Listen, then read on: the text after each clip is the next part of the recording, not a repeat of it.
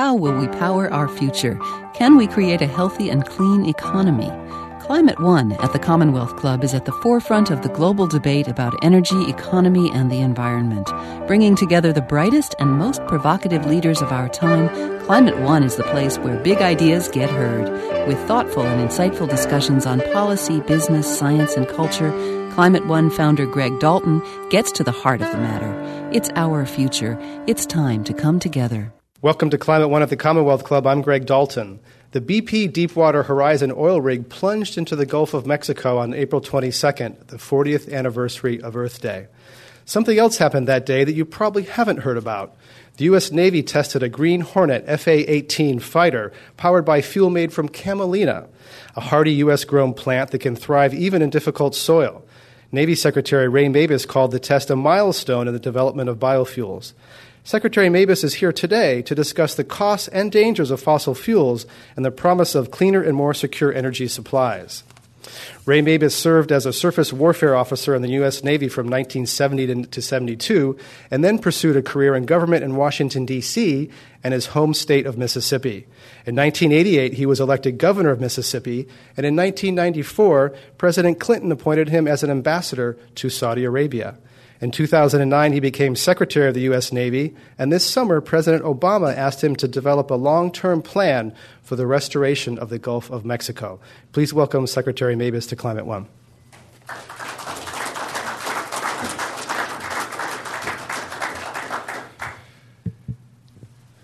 Thank you so much for that introduction, and thank you all for being here tonight. I. Um, I want to talk about energy and I want to talk about the Navy's role in it, but I'd like to start out by doing something I call Navy 101 Navy and Marine Corps um, basics about what we are and where we do what we do. Uh, today in the Navy, we have 290 ships in our battle fleet. Over 60% of them are at sea tonight over 50% are forward deployed. We have 3,700 aircraft. We own 3.3 million acres of land and have 72,500 buildings.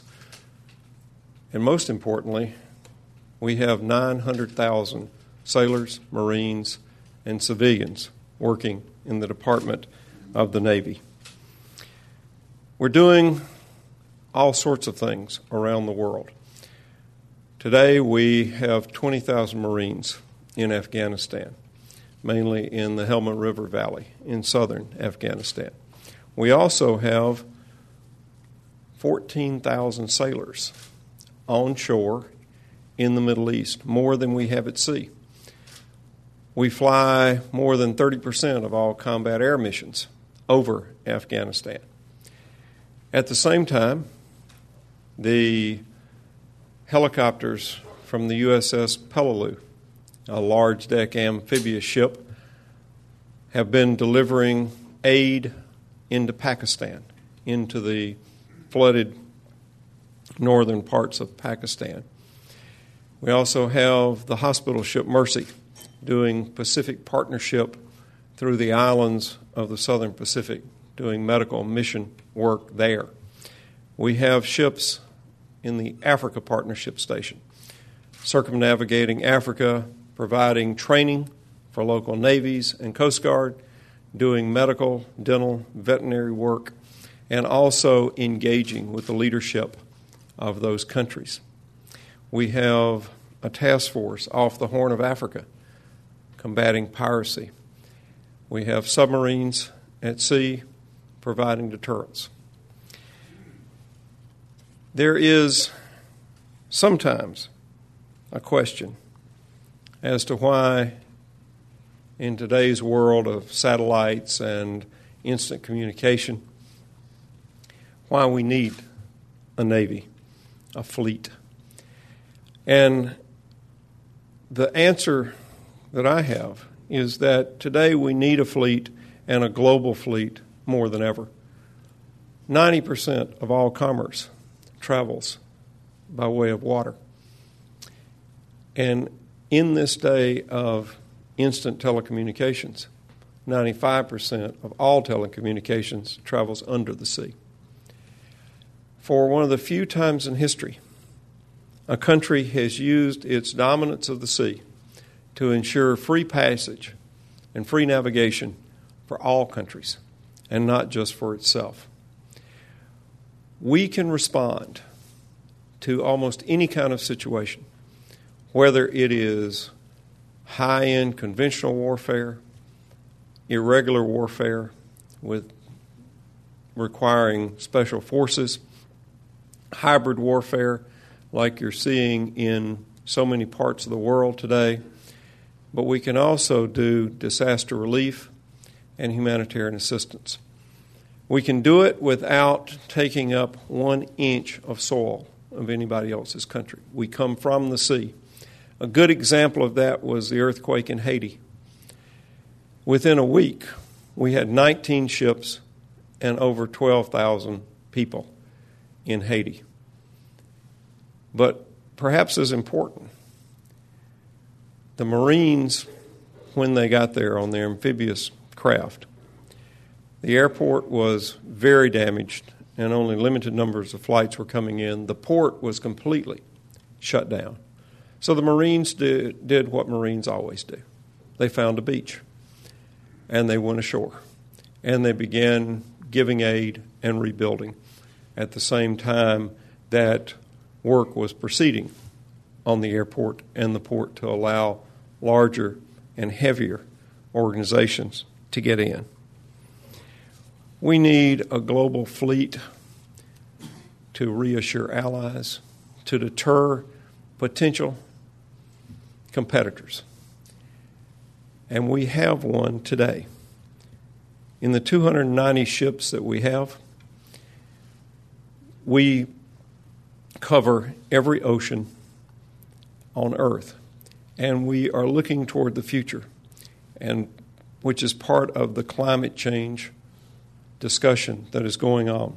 We have a task force called Climate Task Force Climate Change because if there is an ice free Arctic during the summer within the next 25 years, which most people believe that is highly probable, it has big implications for the Navy and for our patrolling duties.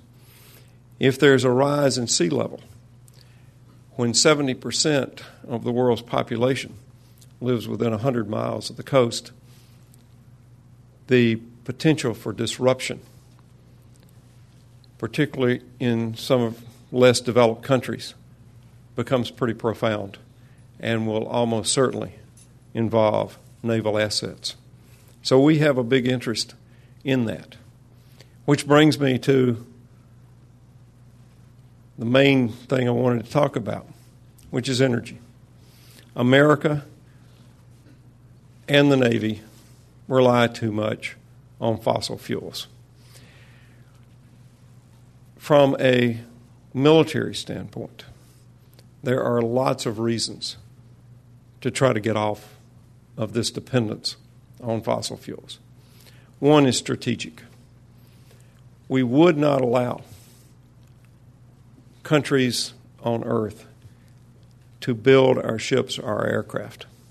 But yet, we are willing to give them a say on whether those ships or aircraft operate because we buy the fuel from them.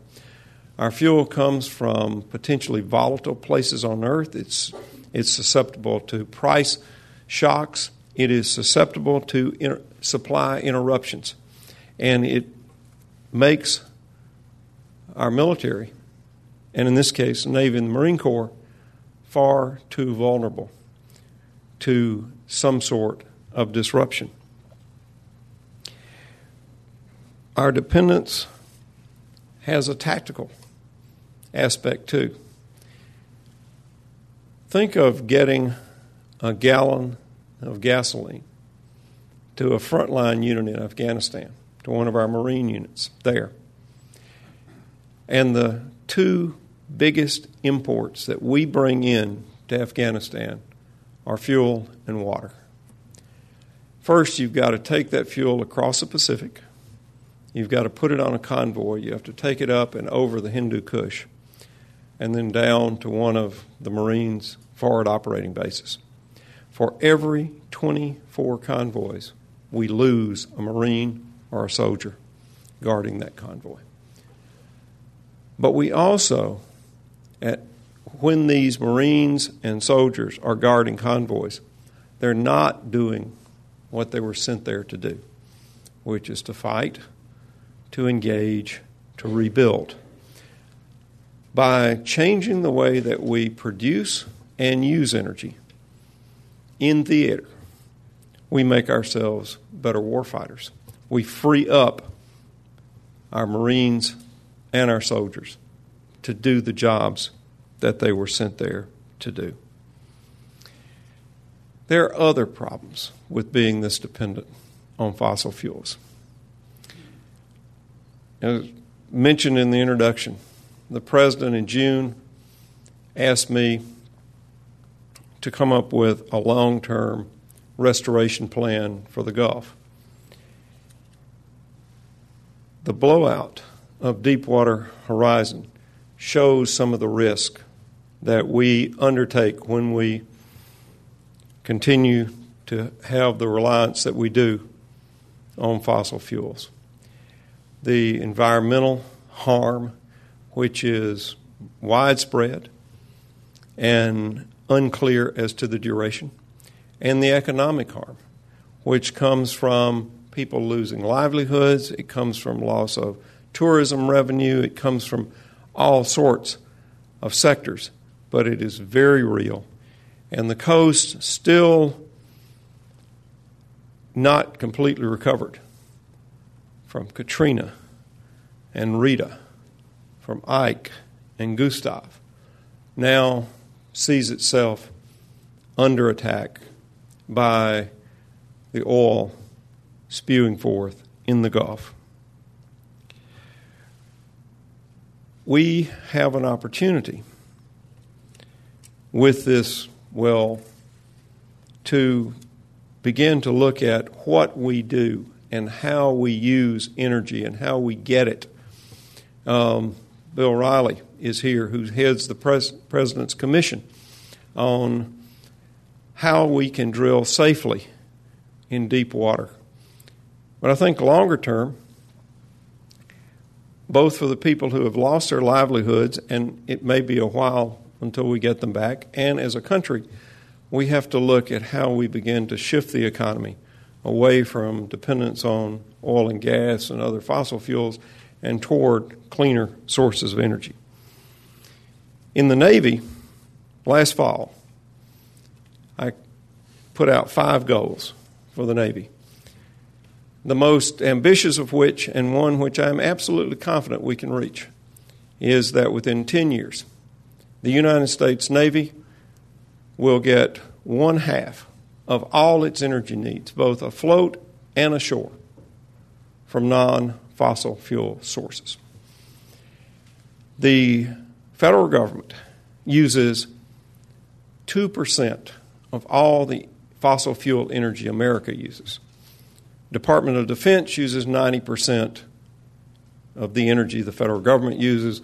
Navy and Marine Corps use more than a third of the energy used by the Department of Defense. So we use in the Navy and Marine Corps almost 1% of the energy that America uses. If we can switch, if we can begin to get this energy from different places and from different sources, then I think you can flip the line from Field of Dreams. If the Navy comes, they will build it. If, if we provide the market, then I think you'll begin to see the infrastructure being built. You'll begin to see the price per kilowatt hour, or however you want to measure it, begin to come down. We've also got some other goals. One is we have a, a fleet of 50,000 non combat vehicles. They turn over about every five years. We're going to lower the fossil fuel usage in those by half within five years, just by changing what we buy. Buying more electric vehicles, buying more flex fuel, buying more hybrid vehicles. And we're saving money almost from the instant we start doing this. We have a goal within 10 years that at least half of our bases will be net zero in energy consumption. We already have one here, China Lake, which is net zero today and puts energy back onto the grid. We're looking at a broad range of things, everything from smart grid technology on our on our bases to geothermal, hydrothermal, solar, wind, and the thing that was mentioned in the intro. We flew an F 18 Hornet on Camelina. It's a small little seed, member of the mustard family. It's not edible, and it can be used in rotation with other crops. So you don't have the problem that you do with corn ethanol, for example, or the first generation of biofuels. The plane flew at Mach 1.2, almost 1,000 miles an hour. The plane didn't no- notice a difference. We called it, uh, the F 18 is the Hornet. So we named it the Green Hornet.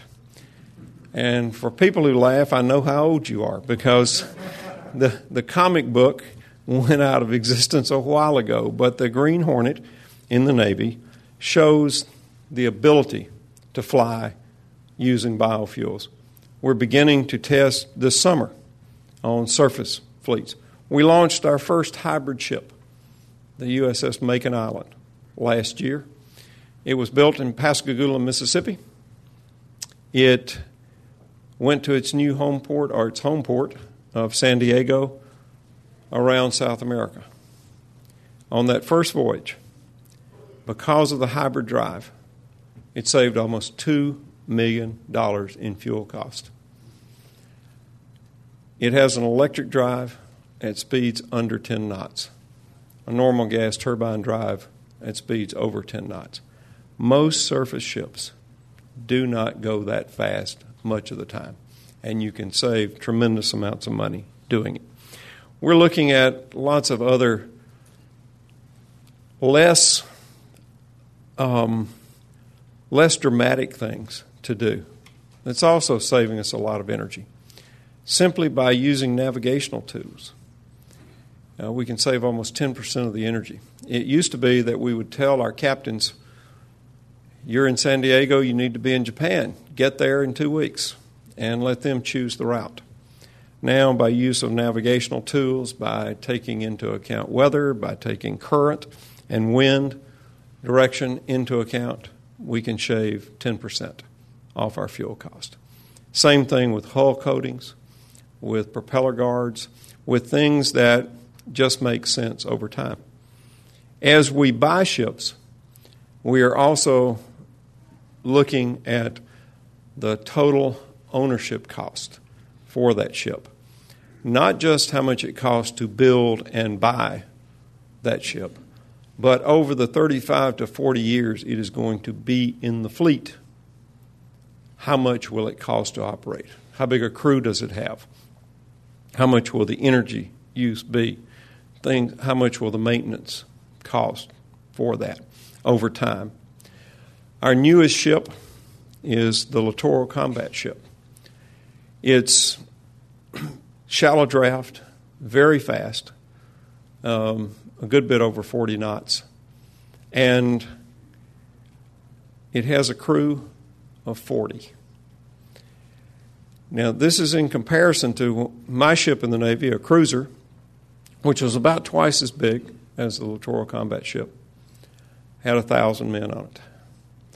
A DDG, a guided missile destroyer, today that is doing patrols for ballistic missile defense off Europe, in the Middle East, in the Western Pacific, has a crew of almost 300 people on it today. The LCS will have 40. It will also be a modular ship. You can take one weapon system off and put another one on. You change the mission without changing the hull design. We are very, very serious about the way we use and produce energy and reducing our dependence on fossil fuels. And the Navy has always led, always, in terms of switching sources of energy. In the 1850s, we went from sail to coal. In the early part of the 20th century, we went from coal to oil. In the 50s, we embraced nuclear power, and now all our carriers, all our submarines are nuclear. And every single time we did, every time, there was a group who said, You're trading one very certain means of transportation for one that is unproven. And you're giving up this big infrastructure we've got. In fact, an official Navy panel in the late 1850s said that coal fired ships would never replace sail because it was too dangerous and too uncertain. When we went to oil, we gave up all those coaling stations set up at various ports around the world that supported things like the Great White Fleet going around the world in the early part of the 20th century. Nuclear, it was said, was too dangerous, and you couldn't make it small enough, particularly to go on a submarine. Today, our nuclear submarines are being equipped with life of the hull reactors, which means they never have to be refueled in the 35 years that those ships will sail in, in our fleet. And this compares to civilian nuclear reactors, which get refueled about every two years. And they're small. And to date, there has never been a nuclear accident in the United States Navy. Those are some of the things that we're doing. I'm looking forward to our discussion in terms of, of what can be done to lessen American dependence on fossil fuels. We have a chance in the Navy, in the Marine Corps, to lead this country, to lead this country in new ways of producing energy, to lead this country in new ways of conserving energy, and it will make us better in terms of national security, in terms of national defense. It will also immeasurably aid this planet, which we call home. Thank you very much.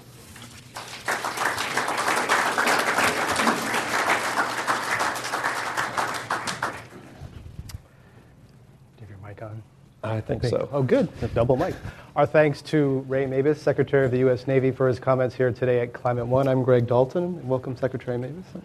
Uh, you mentioned Pakistan. Let's also talk about there's uh, fires in Russia, there's some landslides in China. Scientists say that these are the kinds of extreme weather events that models suggest will increase will occur with increased intensity and frequency in the future. Do you agree? And if so, what is the Navy doing to plan or anticipate for these kinds of extreme events? Well, as I said in my remarks, we have a, um, a task force, task force climate change, to look at what the impacts of potential impacts of climate change will be. One that's very obvious is an ice free Arctic uh, and what that means for both our surface and our subsurface Navy and our patrolling responsibilities. If you have commerce going through that, uh, the Navy has got to be there. Uh, secondly, is if you have the rise in sea level. Uh, one of the reasons, not the only reason certainly, but one of the reasons that we do partnership stations around South America, around Africa, throughout the Pacific, uh, going into ports, dealing with um, countries that are in the early stages of development is to build a relationship with those countries. Uh, there's a saying that you can surge people, you can surge equipment, but you cannot surge trust. You have to be there over and over again. And our model is that you go in, you stay for a set amount of time, you work on things like training their militaries, you work on things like engaging the population. Many times, those sailors and Marines are the only Americans these folks will ever meet. And so they put a face on America. They build schools, they do dental, medical work, they do veterinary uh, work.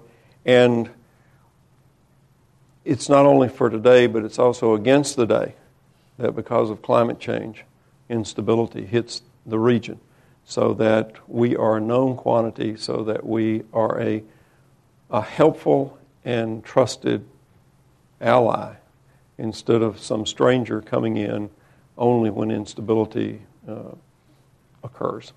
So, for say an ice-free Arctic, does that mean the U.S. will need more ships because they're going to be covering more territory? Is that going to change the dynamics with Arctic countries such as Russia, which I believe is already doing the western northwestern passage? Well, you, for one thing, there's all sorts of potential riches underneath the the sea on the seabed and underneath the seabed in the Arctic. There will be um, I'm sure, interesting discussions because various countries, Canada, Russia, us, claim various parts of the Arctic uh, because of, of coastline. And oil uh, and gas. Along the yeah. Arctic, yeah. Well, it's not only oil and gas, it's other minerals and mm-hmm. things like that. Um, the Navy, and we have been pretty uh, specific about this, we need a fleet of at least 313 ships uh, to do the job that we have today. We have 290, but uh, we are on the path to reach 320 ships by the early 2020s. Uh, the five year plan that uh, we put in last year, that the President's budget put in last year, we're going to build an average of 10 ships a year over the next five years. And over the next 10 years, we will reach that goal. We will have more ships coming online than we do um, do being retired. So the the short answer is yes, we do need a, we need a bigger fleet to do what we do today. But if you have things like an ice-free Arctic, you will need additional ships to make sure that you do that correctly. And in Pakistan, there's a thousand Marines in Pakistan now. You mentioned uh, the ship. Do you think that the Navy and Marines will be called increasingly on humanitarian uh, missions if the scientists are correct that these kinds of extreme events uh, increase?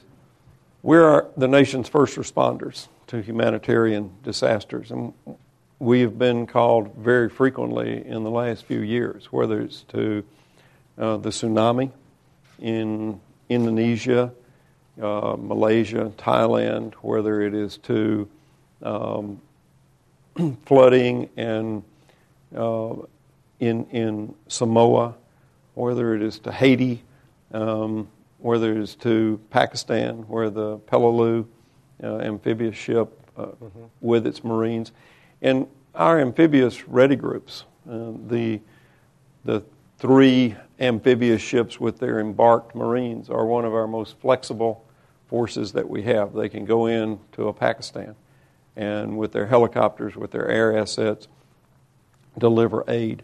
They can also go in and help rebuild. They have the largest medical facilities on, a, on an amphibious ship that we have outside a hospital ship. So they have impressive medical facilities on, on each one of these ships. And they can, they can do that mission while on a completely different combat oriented mission. They can pivot instantly from, um, from anti piracy, for example, to doing humanitarian relief. And it's that flexibility, it's that multi use that makes a platform like that and a capacity like that so necessary for this country. And it, it has been today, and I'm confident it will be in the future. 20, an estimated 20, 20 million people are affected by the flooding in Pakistan. I saw a movie recently, Climate Refugees, which claimed there are 50 million, this was before Pakistan, 50 million people who are affected by, who are climate refugees. So when you look at the potential for disruption of, uh, or creation of, of failed states, or trans-border migration of people as a destabilizing force, is that an issue in your scenario planning looking forward for risk uh, scenarios? That was part of what I was talking about um, in terms of when if, if places become fragile or that because of climate change or because of rising sea level, because of tsunamis, because of flooding, because of some natural disaster, it exacerbates a political issue or exacerbates economic issues and causes particularly countries in early development phases to become less stable. And whenever you have a, a crisis with stability, whenever you have a, a country that moves from being stable to being unstable, then you do have a concern for not only the Navy and the Marine Corps, but you've got a concern for the world and, and for America and for how we deal with that. What are the spots that concern you most? Well, obviously, uh, I think a lot about Afghanistan because of the 20,000 Marines and several thousand sailors that we have there. The first thing that I read every morning are casualty reports coming out of there. Uh, I think we're on the right path now. I think we've got uh, a strategy that can move Afghanistan into a stable, self sustaining state. Uh, but I think that more than worrying about a specific place, I worry about making sure that we have the, the capability to deal with whatever comes over the horizon, that we are flexible enough, that we are nimble enough, that we, if required, are lethal enough to meet anything that, um, that may come our way. Because no matter how bright we are, and we have very bright people in the Pentagon working on possible scenarios uh, for all sorts of places in the world. Almost certainly, something's going to come that nobody's thought of. Because if you had looked ahead in 1989, if you'd looked ahead 20 years to today, before the wall went down, you would not have figured out what we were going to be faced today if you'd have done it in 2001 before the attack on the World Trade Center. You would not have thought we were going to be in the situation we're in today.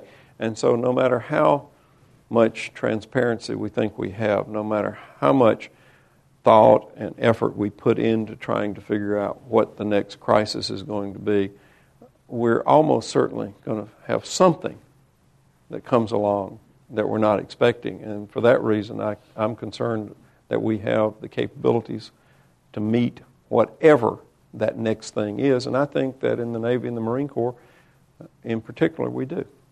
I'm Greg Dalton, and my guest at Climate One today is Ray Mabus, Secretary of the U.S. Navy.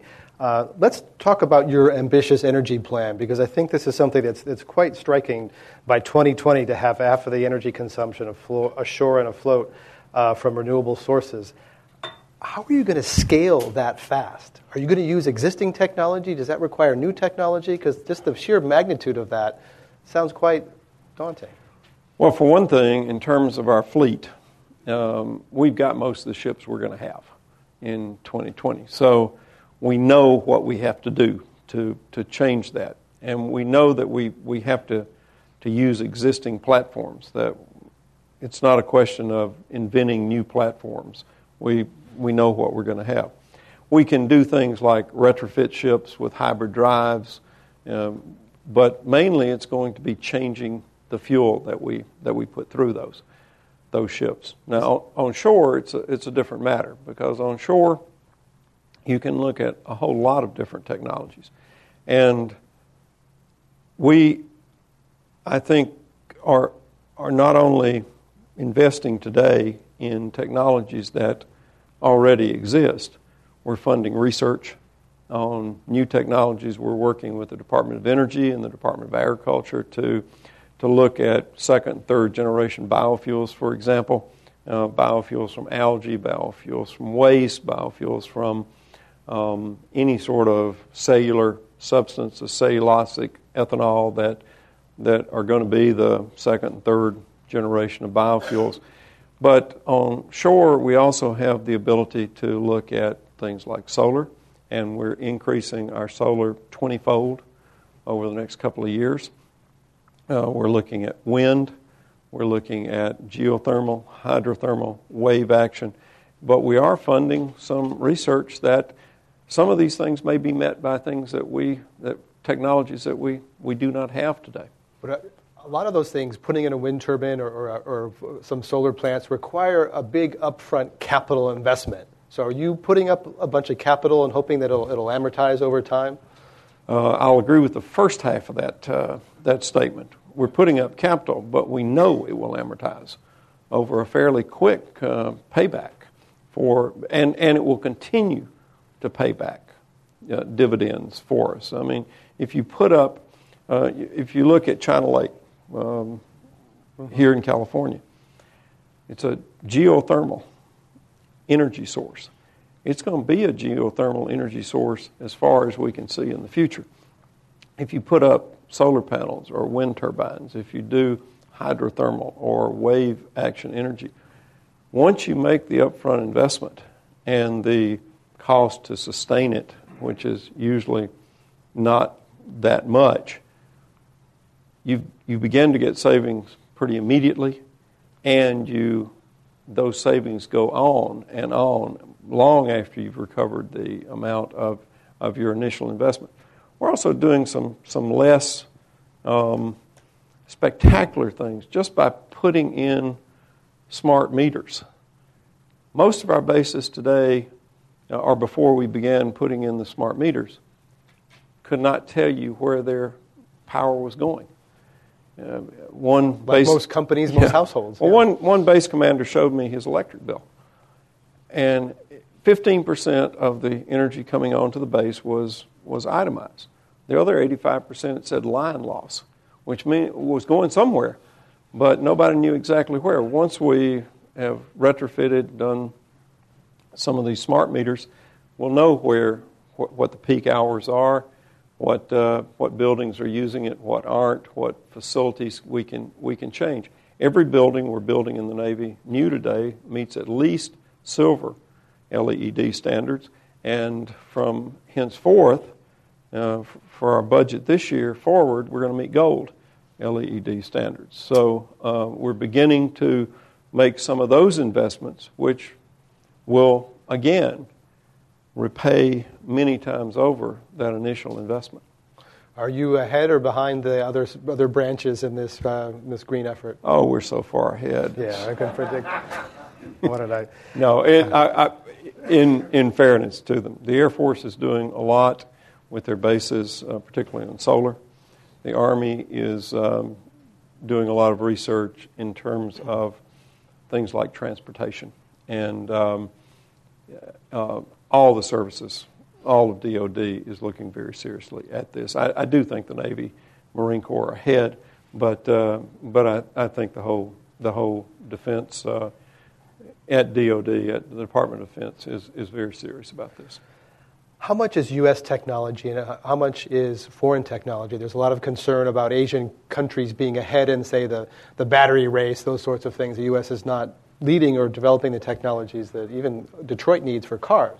Well, one of the things that I think we can do in the military is create some of those markets so that we don't lag in that technology because it's crucial that we stay uh, at least even and preferably ahead in these technologies, in these new technologies, whether it's storage like ba- batteries, whether it's the way we produce energy, whether it's efficiency measures and how we use energy. Uh, if if we lag in that, it, it has profound national security implications, but it also has profound economic implications in terms of jobs, in terms of how our economy works, and, oh, by the way, it also has big climate implica- implications. So, right now, you're saying that you're finding what you need from U.S. suppliers? Yes. I'd like to read a quote from Kevin Parker, who's global head of Deutsche Asset Management, which manages $700 billion in capital, including $7 billion devoted to climate change products. This is via Reuters. Uh, the U.S. is asleep at the wheel on climate change, asleep at the wheel on job growth, asleep at the wheel on this industrial revolution taking place in the energy industry. He says Deutsche Bank will put capital in places with more steady, certain, and transparent policies, such as Italy, Spain, and China. Now, there's global capital saying it's going to go somewhere else because the U.S. doesn't have its policy act together and doesn't have the opportunities. Well, I disagree with him on almost all of that. Um, number one, this administration, this president, has been very clear on the policy that he is pursuing and that he thinks that the United States should pursue in terms of of creating this new economy, of creating green jobs, of beginning the transformation away from from fossil fuels. Uh, secondly, I'll, I'll, make a big argument that the United States has, uh, in terms of rule of law, in terms of transparency, in terms of certainty, um, as good a system as there is in the world in terms of investing your funds. But it does go to show goes to show that we cannot um, we cannot stop or even be hesitant about the rate of change that's going to have to occur. A lot of times, when technology changes, the U.S. military has has led the way. Uh, you only have to look at things like GPS or flat screen TVs. Uh, those were military applications long before they were um, in in the civilian world. I think you'll see the same thing in terms of energy because right now there there are two hurdles to alternate energy. One is cost uh, of that energy, and two is the infrastructure for it. If the military creates a market for both of those, the cost will inevitably come down. The infrastructure will begin to be developed first around military bases, but then it's easily scalable uh, into the first the surrounding areas and then to the rest of the country. Uh, other people cite jet propulsion as well as uh, digital electronics, semiconductors, areas where the military bought down the price of electronics that then were commercialized. Uh, but I think the person from Deutsche Bank was also talking about policy, and the U.S. has not have a integrated policy on climate change and clean energy as some European countries have, as, as China. I would agree with you on transparency and governance, but China is going full bore on clean energy in a way the U.S. has not, because the Congress has still not come together around an energy policy. No, and does that affect what you're doing? Well, number one, this administration does have a coherent energy policy, and I will, I will say that again that um, while there has not been a, an umbrella energy bill, but the bill that came out of the House and.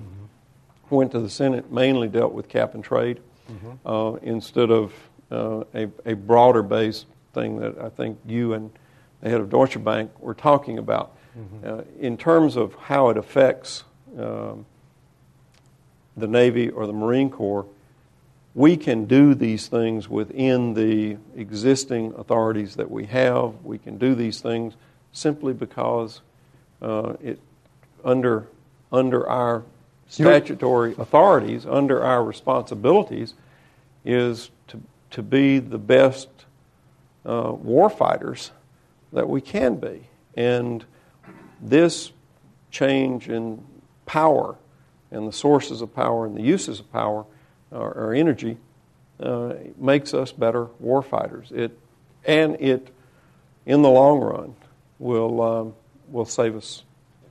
We can we can take money that we're today using for energy and put it in Secretary Gates's words, move it from tail to tooth move it into more weapon systems, move it into different sorts of things that help the, the people right at the end of the spear. Ray Mabus is Secretary of the U.S. Navy, and he's our guest today at Climate One. I'm Greg Dalton. I'd like to invite you up to the microphone if you'd like to uh, ask uh, a question, and I will just ask one more question, which is uh, in your role as the lead of the Gulf restoration, what can you tell us about what's going to happen there, and how quickly will the people affected there. What, you know, what's your any insight you can give us to your recommendations of what the president, the U.S. should do in the Gulf to get it back? In in terms of the environment, there's a lot of research that's already been done. There are projects that have have all the permits, that have all the environmental impact statements already done, that have all the engineering already done, that have simply been waiting for funding. And I think that some of those we can advance and begin to do relatively quickly. But I also think we've got to look long term in um, in terms of coastal environmental restoration and also in terms of economic restoration.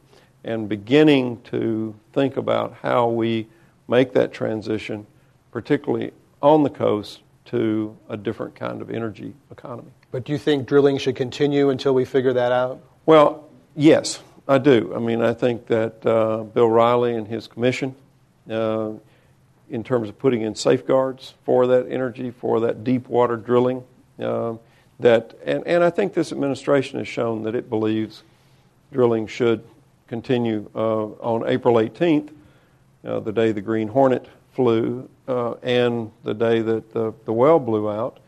in a, the, the president announced that this administration would support opening more areas for uh, deep water outer continental shelf drilling. And I think that given the correct uh, safeguards and to make sure that we're doing whatever is necessary in terms of making sure that a Deepwater Horizon is far less likely to occur, in beginning to do some research not only on drilling but on what happens if there is a mistake like this. I mean, we, we were using 50s, 60s, 70s technology to try to stem this. And the, while the drilling research right. has gone on, the things around it has not. But I've got a lot of faith in this commission uh, that they're going to come back with, uh, with some very strong recommendations there. Okay. Uh, yes, sir. brief question, please. Um, Secretary, thank you very much for your remarks. Uh, my name is Peter Gisela. Um, for 30 years, I've been interested in a youth energy corps with the spirit of the Marine Corps as a way to alleviate these concerns about the Persian Gulf and climate change. Unfortunately, environmentalists like Mr. Dalton don't agree with this approach. And I was wondering the only letter I've gotten from the Pentagon was on the behalf of President Reagan asking the Director of Manpower Services so your question, respond. please?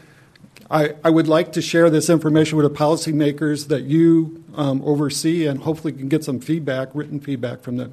I would love to get that, and we've got some folks in the audience that if you'll get it too, we'll give you some feedback. Thank you. Do you have any specific views on the liability cap that has been a point of contention uh, for for oil companies? What the li- you're a former governor of a Gulf state, so what should the liability cap be for oil companies drilling in the Gulf? Well, obviously, the cap that was placed on it, which was $70 million, I think, um, did not anticipate anything remotely like this incident. This was by far the biggest, most widespread that we've ever seen, and again, obviously, it was not contemplated.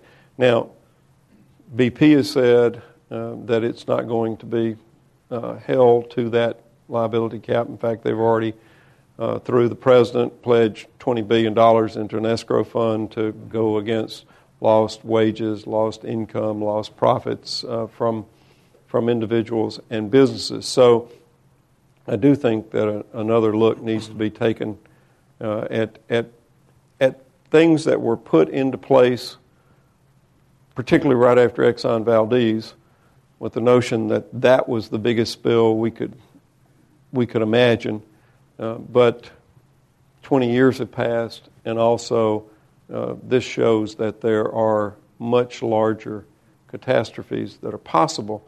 And so I think that um, the legal structure, as is the case uh, a lot of times, needs to be updated to, to take, take into account realities uh, as they exist today. So, in the billions, fair to say it would be in the billions a cap? I'm not sure there needs to be a cap. Uh, that uh, I mean, BP has said that that, that twenty billion dollars. Uh, president said, and they said that that is not a, a ceiling. That um, if more money is required, more money will be will be forthcoming. And and you're you're only talking too about a very narrow thing here. It's um, legal liability. I mean, there's also um, there are also legal mechanisms for cleanup work. There's uh, restoration work under the National Resources Damages Assessment Act, NRDA, that, uh, that will be coming into play. There are fines under the Clean Water Act that can range from I think a low of $1,100 a barrel to a high of $4,300 a barrel for any oil that, that escapes. So you're talking about one specific part of it, but there are other mechanisms that, uh, that don't have a similar cap. But with no cap, wouldn't the industry say that that's too expensive, that their cost of doing business and their insurance would, would go up, that that would be hurtful to uh, energy exploration? Well, I'm not sure that um, uh, in this situation, for example, BP sees a cap because they certainly have, in their public statements, have not indicated that there's that, that they're viewing anything as a cap. That they're that they're committed um, through this twenty billion dollar escrow fund um, and things like that to making sure that all restoration that needs to be done, making sure that um, in terms of making people whole for lost income, for lost wages, for economic harm is taken care of, regardless of, of what that is. And I mean, the president made that very clear when uh, when that escrow account was was we've, announced. We've also heard reports of people saying that yes, BP says that they'll pay all claims, but a lot of people have expressed. Uh, dissatisfaction with how long and how difficult it actually gets to get those claims processed to get to the shrimp fishermen and the, the resort people on the Gulf Coast, your former constituents. Well, there are two processes. One is the one BP has got set up now. The other one is this escrow account that Ken Feinberg is going right. to be running, which is independent. It's not run by either BP or the government. Uh, Mr. Feinberg is an independent agent, right. and it is imperative that that process get up and running as quickly as possible so you can speed up some of those payments because some of these folks, fishermen and people that own hotels or restaurants, uh, sometimes for generations, both in both industries, both tourism and fishing. Um, they've been hit by these hurricanes.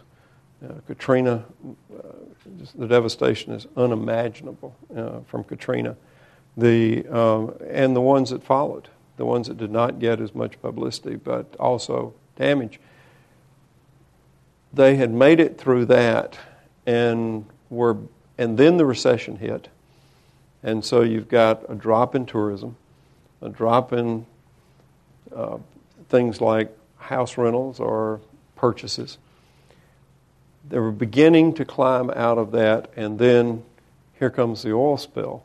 Um, and a lot of places, I mean, I was in Panama City with the president uh, in mid August, uh, which the water is great, the beaches are great, but the perception is that there's a real problem, and so people are staying away. And the president and his family went down. The president and his youngest daughter went swimming, um, and there was absolutely no no hint of oil, and there was no problem with doing that. But that's not the view that that you get if you just watch the media, listen uh, to, to the reports going on. And some of these folks aren't going to make it through one more season. They make 75, 80% of their money from two months, yeah. Well, Memorial Day to Labor Day. Yeah, three months, yeah. And if, if this process isn't speedy enough and isn't adequate, they may not be there for um, uh, Memorial Day next year, and that's why it is crucial that we get that going. And then hopefully we can start doing some more long term things um, to rebuild the environment to the way it was um, before the spill and to help the economy.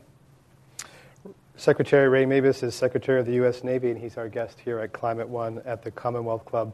Uh, I'd like to talk about. You mentioned R and D, and uh, there's one piece of research that I found fascinating, and that is a mic- potential for a microbial fuel cell, which I was described by someone as, as, a, as a battery that runs on mud. So I'm interested in, in some of the breakthrough technologies that you might be working on. You think that really could be a game changer for the Navy and perhaps for commercial technology?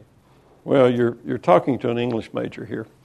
So, oh. in, in terms of the technical aspects of some of these things, we've got some very bright people working on it. Um, Department of Naval Research funds pure science, and they've won a lot of Nobel Prizes just looking at at pure things in science that will then eventually sometimes make its way into commercial applications or into military applications.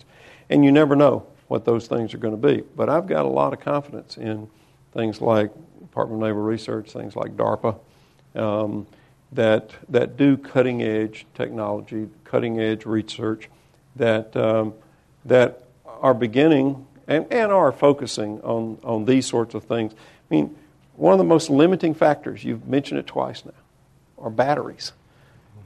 You can, you can produce all the power you want to if you can't store it. Uh, the lights in this room right now were produced a few seconds ago.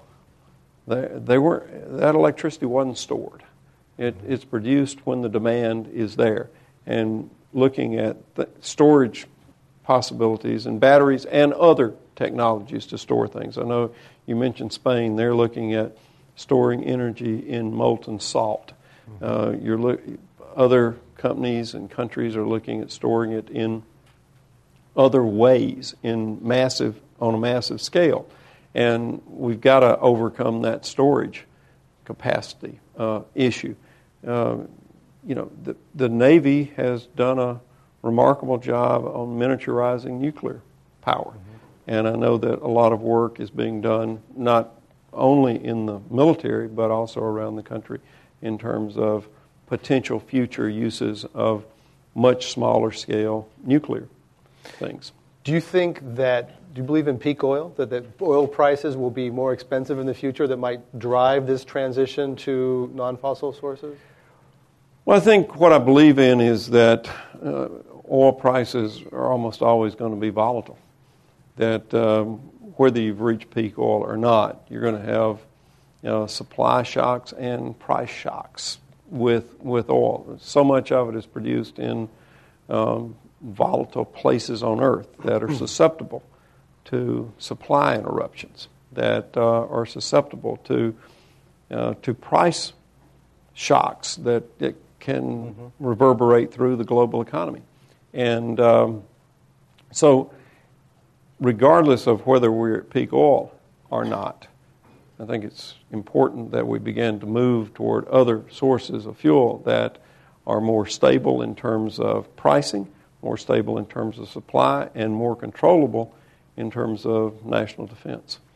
Uh, a lot of people make that argument about sort of uh, fossil fuels coming from unstable or less friendly places. Um, Afghanistan, which you mentioned, was recently referred to as the Saudi Arabia of lithium because there was this huge discovery of, of lithium there, potentially a trillion dollars of mineral deposits of lithium and other resources. General Petraeus called it a, of stunning potential. So, is it possible that we go from, and obviously lithium is the main ingredient in batteries we've been talking about, is it possible that we go from needing oil from Saudi Arabia, from being dependent on lithium from Afghanistan? Well, I think it also proves the point that we've got to look at a whole lot of ways to produce energy, that we're not dependent, regardless of what the material is, that we are more, much more self sufficient in terms of our energy production. I mean, it doesn't, I, I won't use lithium, but it doesn't make any sense to trade dependence on foreign oil for dependence on foreign solar technology, for example. Uh, equally susceptible to um, to problems in supply. If you uh, we, we have to develop that economy here, not only for for those security reasons that I talked about, but also for the jobs and for transforming the American economy toward a, a greener economy, which is the future in in every way that you can look at it oil is, is, is volatile. Food is also uh, commodities. We, we've seen wheat, wheat, prices surge recently because of the Russian fires, uh, which some client, climatists would say we can expect more of those kinds of things in the, in the future. So when you look at volatility, is food on your radar at all in terms of a risk for uh, destabilizing states? Well, again, because so many people live so close to the ocean, so close to um, in the littoral zones. Um, you have to look at at climate change, whether it's rising sea levels, whether it's more natural disasters, um, as as being potential destabilizing sources. And again, I don't think it's I don't think it's as much looking at specific ways countries can be destabilized as it is preparing for the eventuality that it could happen and responding adequately to it. Come to the end of our time here. I'd like to thank Secretary Ray Mabus, Secretary of the U.S. Navy, for his comments here at Climate One of the Commonwealth Club. I'm Greg Dalton. Thank you all for coming.